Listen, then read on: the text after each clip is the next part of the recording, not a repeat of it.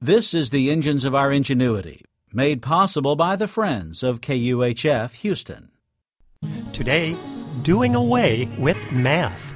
The University of Houston's College of Engineering presents this series about the machines that make our civilization run and the people whose ingenuity created them.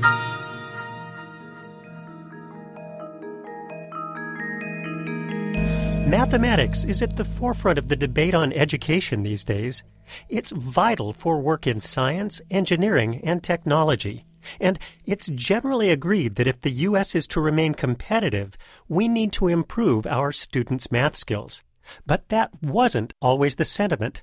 In fact, at one time, leading educators actually sought to discourage the teaching of mathematics. Helping lead the anti math movement of the early 20th century was William Heard Kilpatrick of the prestigious Columbia Teachers College.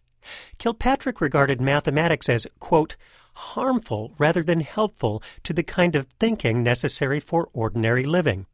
In the past, he said, we have taught algebra and geometry to too many, not too few. Kilpatrick expressed a view held by many in the early progressive education movement. The movement sought to replace rote learning with doing. The teacher's role wasn't to lecture, it was to facilitate, to get students involved in activities where they discover things on their own. We teach children, not subject matter, became a war cry of progressive educators. Much of the math being taught just didn't fit the mold. But there was another reason math took a drubbing.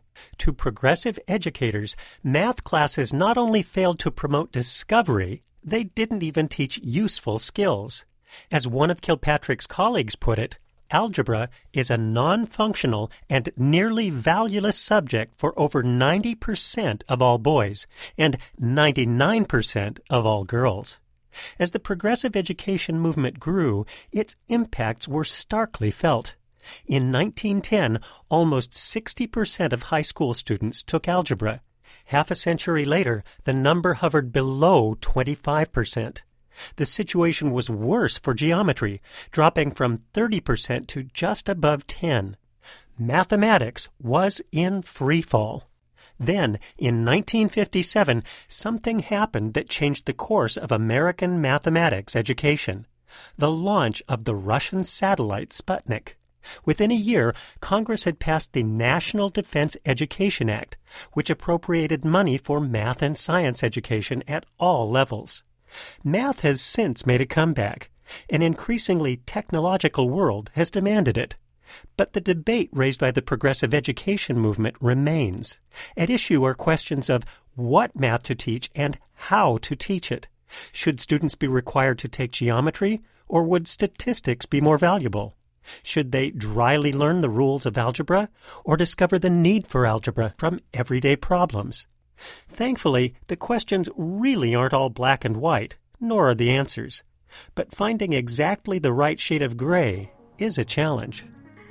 I'm Andy Boyd at the University of Houston, where we're interested in the way inventive minds work.